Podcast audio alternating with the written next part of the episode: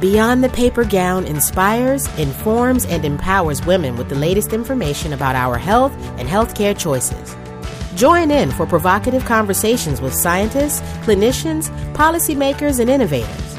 Beyond the Paper Gown is hosted by Dr. Mitzi Krockover, internal medicine specialist and women's health advocate. The following information is for entertainment, educational, and informational purposes only. This information is not intended as a substitute for professional therapy or medical advice, diagnosis, or treatment. Welcome back to Beyond the Paper Gown. I'm Dr. Mitzi Krockover, and this is part two of our interview with Dr. Emily Wong, internal medicine and integrative medicine specialist and health coach for women who care for people with dementia. In the first part of our interview, we talked about risk factors for dementia and how we can reduce our risk by reviewing our lifestyle choices and modifying areas like sleep, exercise, and stress. We also talked about how important self-care is, especially for caregivers, which so many of us are. Now don't worry if you haven't listened to the first part yet, but I do highly recommend going back when you can. Our conversation continues with a deeper dive into causes of dementia, the roles of genes and hormones, and when and where to seek help. Let's take a moment to talk about dementia. Dementia is a general term for the impaired ability to remember and think or make decisions that interfere with doing everyday activities. Dementia can be caused by a number of underlying conditions, but Alzheimer's accounts for 60 to 80%, so about two thirds or three quarters of all dementia cases. Alzheimer's is characterized by an abnormal buildup of proteins in and around brain cells or neurons. One of the proteins involved is called amyloid, and this amyloid can form plaques around those neurons. The other protein is called tau, which can form tangles within the brain cells. These are called neurofibrillary tangles. Vascular dementia is the second most common cause of dementia. It's caused by reduced blood flow to the brain, which can damage and eventually kill brain cells. I asked Dr. Wong if the damage from blocked blood vessels in the brain is similar to the damage caused to the heart in the same way. So it's hard to say. I mean, we don't know for sure right now. Um, here's the things that we do know. We know that Alzheimer's does not exist by itself very often. In fact, the brain scientists and the pathologists, if they see a brain that only has Alzheimer's changes in it, meaning the beta amyloid plaques and the tau neurofibrillary tangles, if they only see that, they actually call that a unicorn hmm. because it's very rare that Alzheimer's changes exist alone in the brain. So the vast majority of the time, Alzheimer's coexists with some other conditions. And by far and away, the most common condition that it coexists with is vascular changes, meaning changes in the blood vessels. So they may be large blood vessel plaques, you know, clogging of the arteries. There may be tiny arteries that are being clogged right? And so what they're finding is that there may be multiple mechanisms where these two conditions actually coexist with each other and probably make each other worse.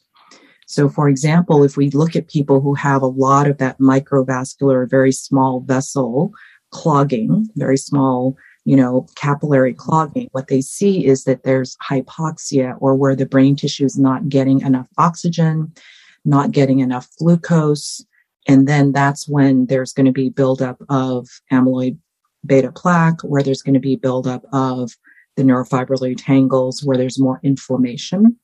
And so it may be a both and situation. Mm-hmm. So the answer is that we know that there's some bad synergy that's going on there, but we can't have been able to tease out exactly whether they are completely independent of each other also. While this may seem somewhat daunting, the good news is that this information provides us clues about how we might be able to reduce our own risk of dementia down the road by looking at our health behaviors and making healthier choices now. So reducing risk factors, what we're finding is that we can improve the odds of getting dementia, of any individual getting dementia, if we can intervene with these lifestyle kind of behavioral choices up to two or three decades before the symptoms begin. So what we're now finding with early detection is that many of the changes that occur in the brain can occur up to two or three decades before the onset of the disease.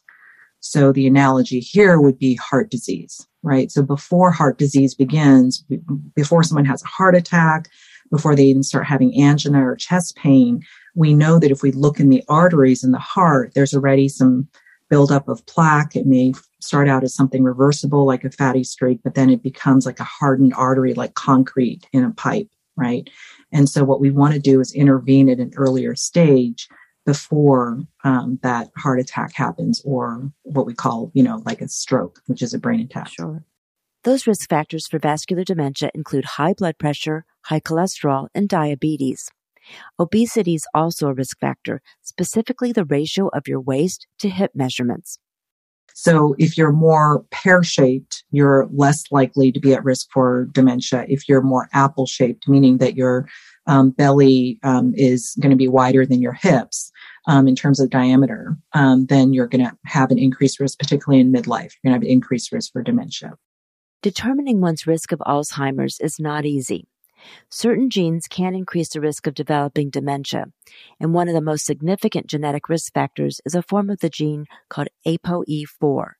About 25% of people carry one copy of ApoE4, and 2 to 3% carry two copies. ApoE4 is the strongest risk factor gene for Alzheimer's disease, though inheriting ApoE4 does not mean a person will definitely develop the disease. So, um, yeah, so coming back to this idea of, um, of Alzheimer's specific biomarkers, there's, there's two that I know of that seem to have some pretty good science behind them, although we haven't seen them be widely commercially available yet. One is the ApoE4 um, genetic marker. So that is a um, gene marker, and um, people can look to see if they have a family history, if they're more likely to get dementia.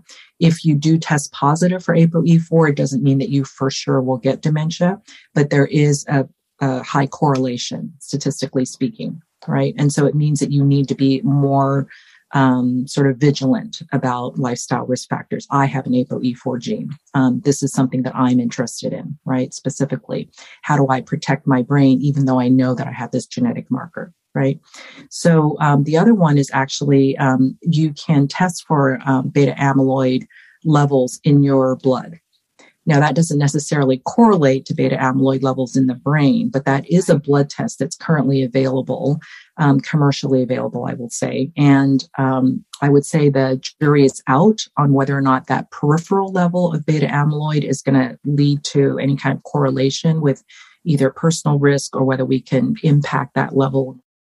And going back to this correlation between potentially cardiovascular risk as well as dementia risk, so we know that statins have been mm-hmm. very important in reducing cardiovascular risk, mm-hmm. as have medications such as metformin for diabetes. Mm-hmm. So any data that shows that either of those two preventives can impact on our risk of dementia so far the mix the results have been somewhat mixed um, and also looking at very short time frames so when we look at those medications that you mentioned, like either the statin or the diabetes medicine, whether it's the cholesterol medicine or diabetes medicine, what we do know is that um, there is an impact on what we call this displaced endpoint, meaning that it will bring your cholesterol down if you're taking cholesterol medicine, right? If you take a diabetes medicine, it will bring your blood sugar down. So we do know that. What we don't know is whether taking those medicines actually impact your risk of having dementia. We do know that it helps your risk. It, it improves your risk of um, getting heart disease, but we haven't yet seen that data when it comes to your dementia risk. Okay. And then given that women are more at risk and certainly with age, um, what's the correlation between that and our hormone levels? So that's an excellent question. And I, yeah, and I don't know that we um, know the answer to that yet. Um, I would say that um, you know, sort of the cutting edge research is currently suggesting that there is a period of vulnerability that women have in the sort of menopausal and perimenopausal transition. And what we're seeing is that um, that dramatic drop in estrogen levels that we see, or the fluctuations that we see um, during that time frame, actually do set us up for an increased risk for dementia, just like in heart disease, right? So if we look at the risk of heart disease between men and women, what we see is that there's a higher risk for heart disease for men all the way up until the point of the menopausal transition. And then after that, what we see is that the risk actually tracks together between men and women somewhat in a more parallel fashion, suggesting that the hormones have a protective effect. And I would say that the um, in dementia, what we're seeing is that after the hormonal transition of menopause, the risk for women goes dramatically up.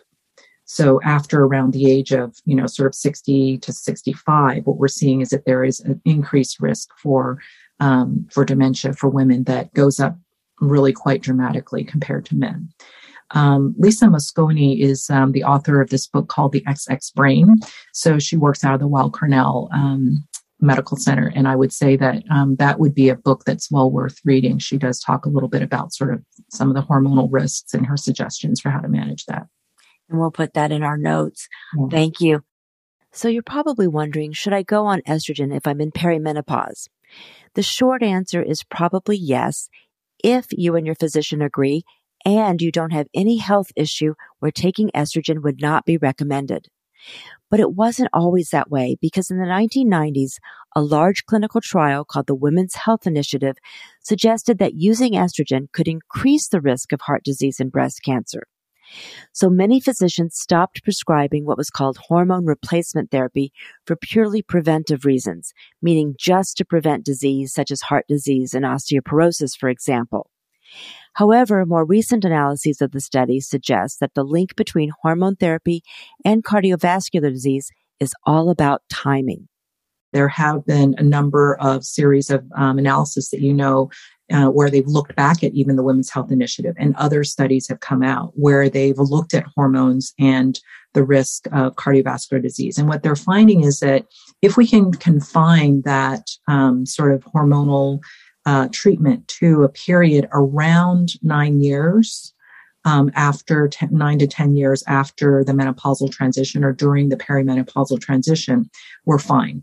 Our problem is if we start can, or if we continue to give hormones past around the age of 65, let's say, then we're actually running into more and more of a risk for cardiovascular, um, you know, adverse outcomes, whether it's stroke or whether it's um, heart disease.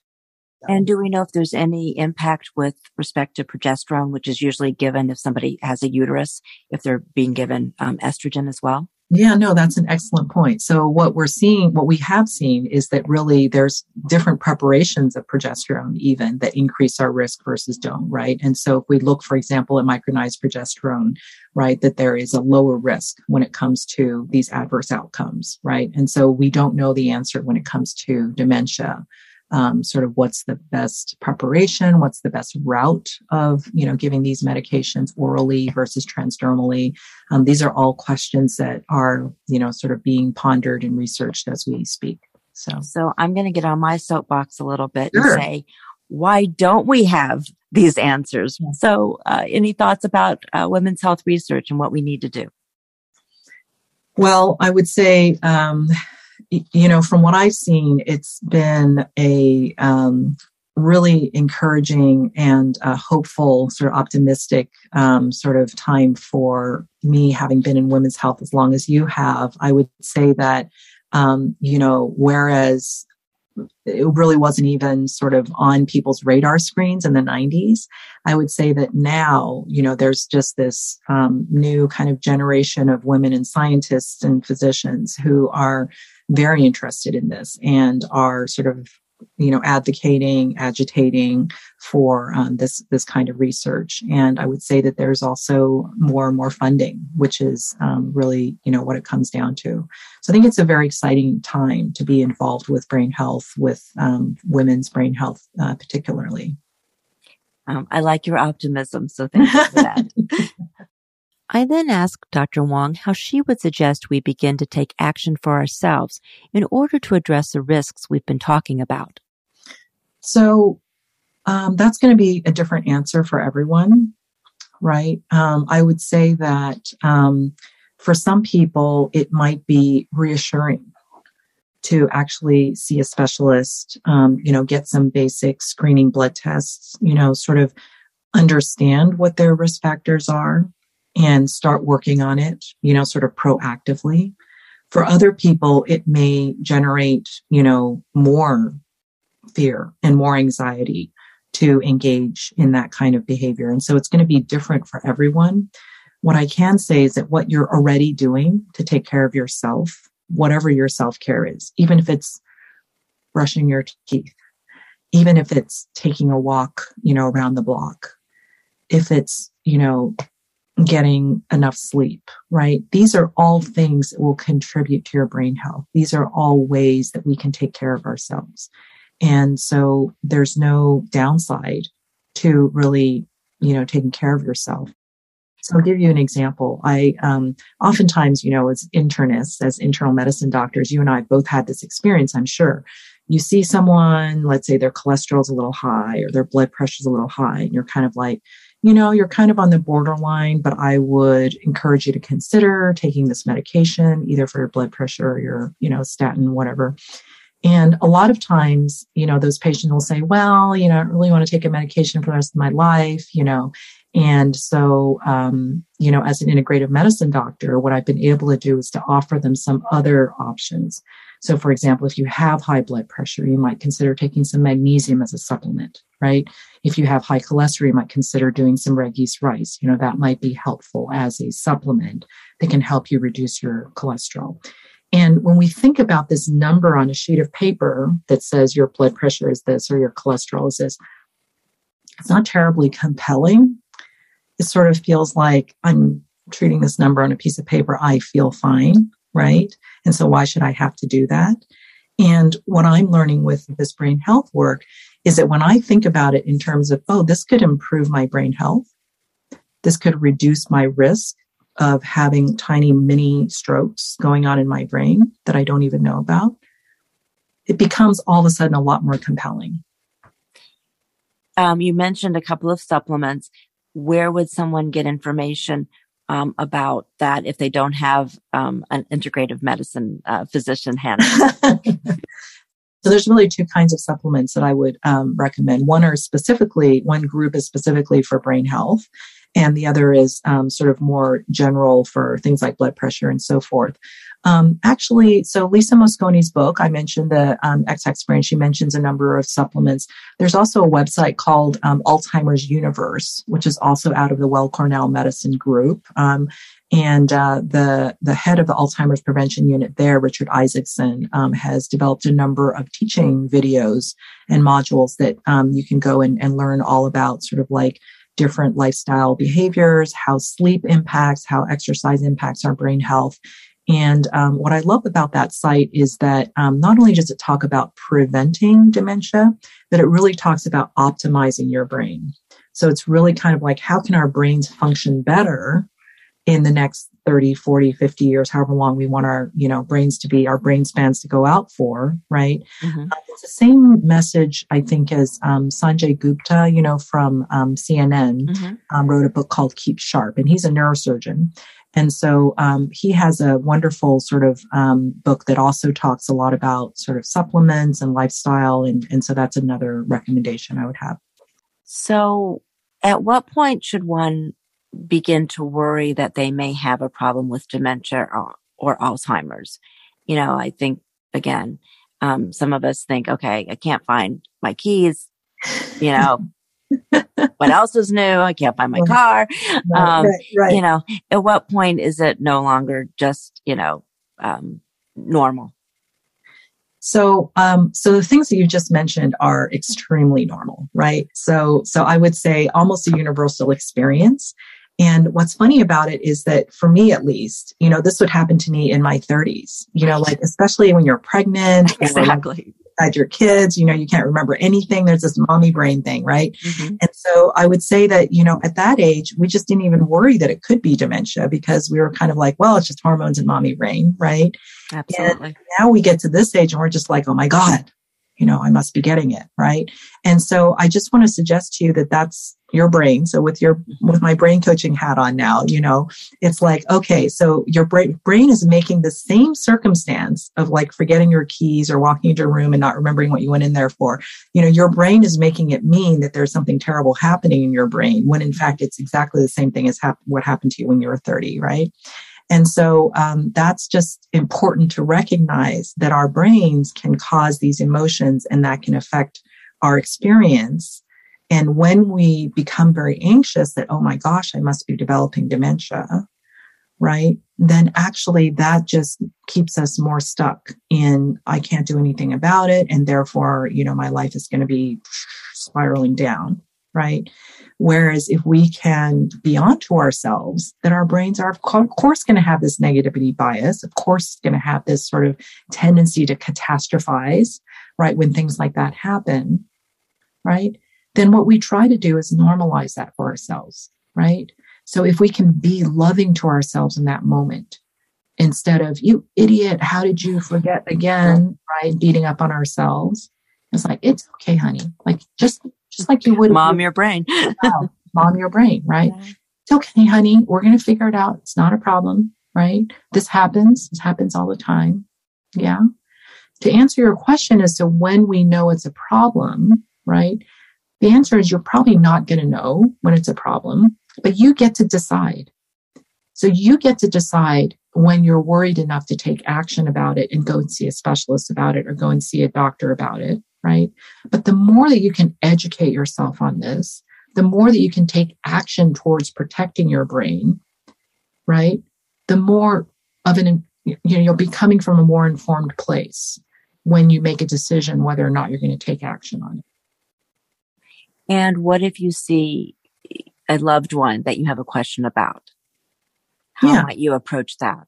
Yeah. So great point. So usually when someone actually does have memory problems, it is going to come from a loved one. So it might be your child saying, mom, you forgot this again, or whatever it is. Right. Mm-hmm. And so if you're in that position where you're taking care of someone or you're, you know, you're, you're worried about an elderly person, it's going to be the things that are part of their activities of daily living that you're going to be concerned with. So when they're no longer sort of like taking care of themselves in terms of personal hygiene when they're no longer able to prepare a meal, when they're lost or wandering, or they um, leave their keys in the door, leave the stove on. When there's sort of a risk or danger to themselves or others, that's when we would recommend as clinicians that some action be taken.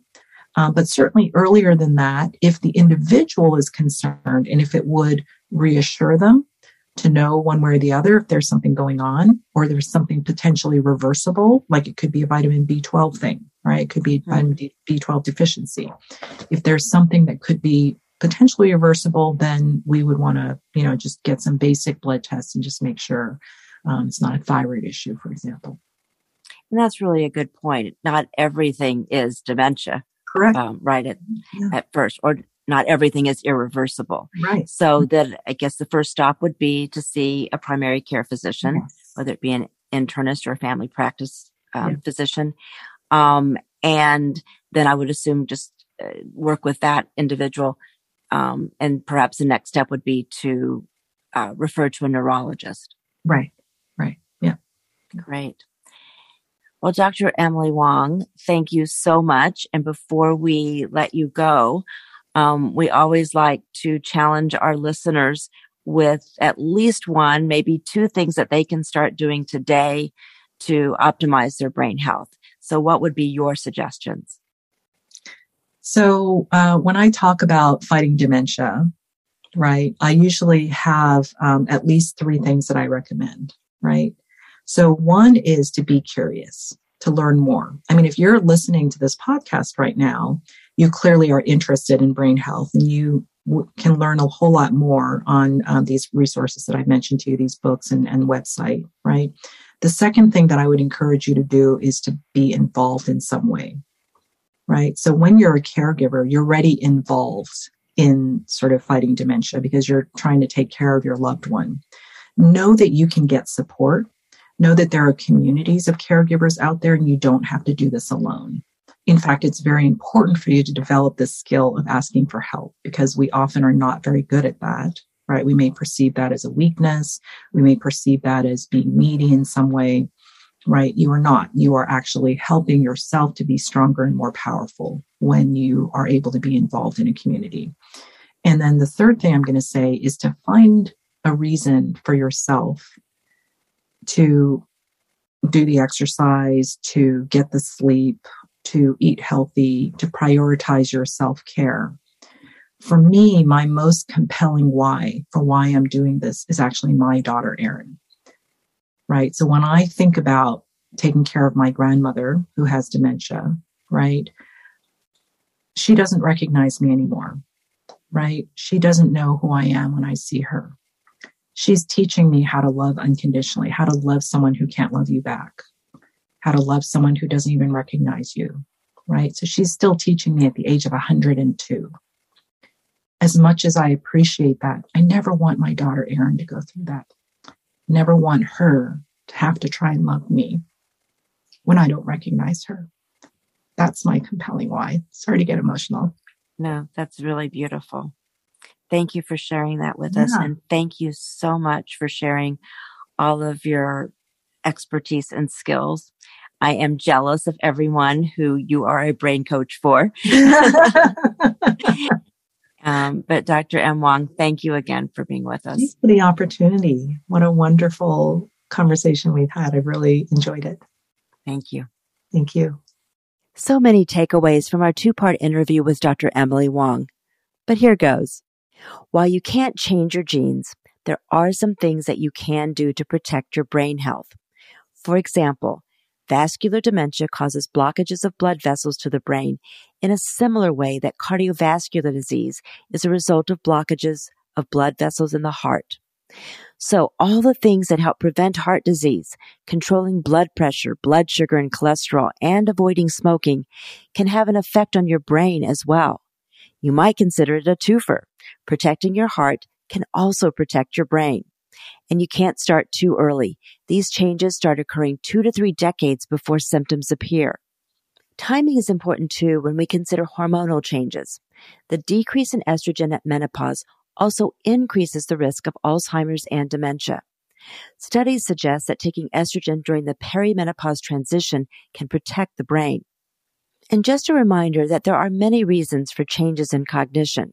Some are reversible, like a B12 deficiency or a thyroid problem. So if there's any concern, see your doctor so a thorough workup can determine the cause. Given that so many of us are caretakers, we need to first and foremost take charge of our own health if we want to be able to take care of others.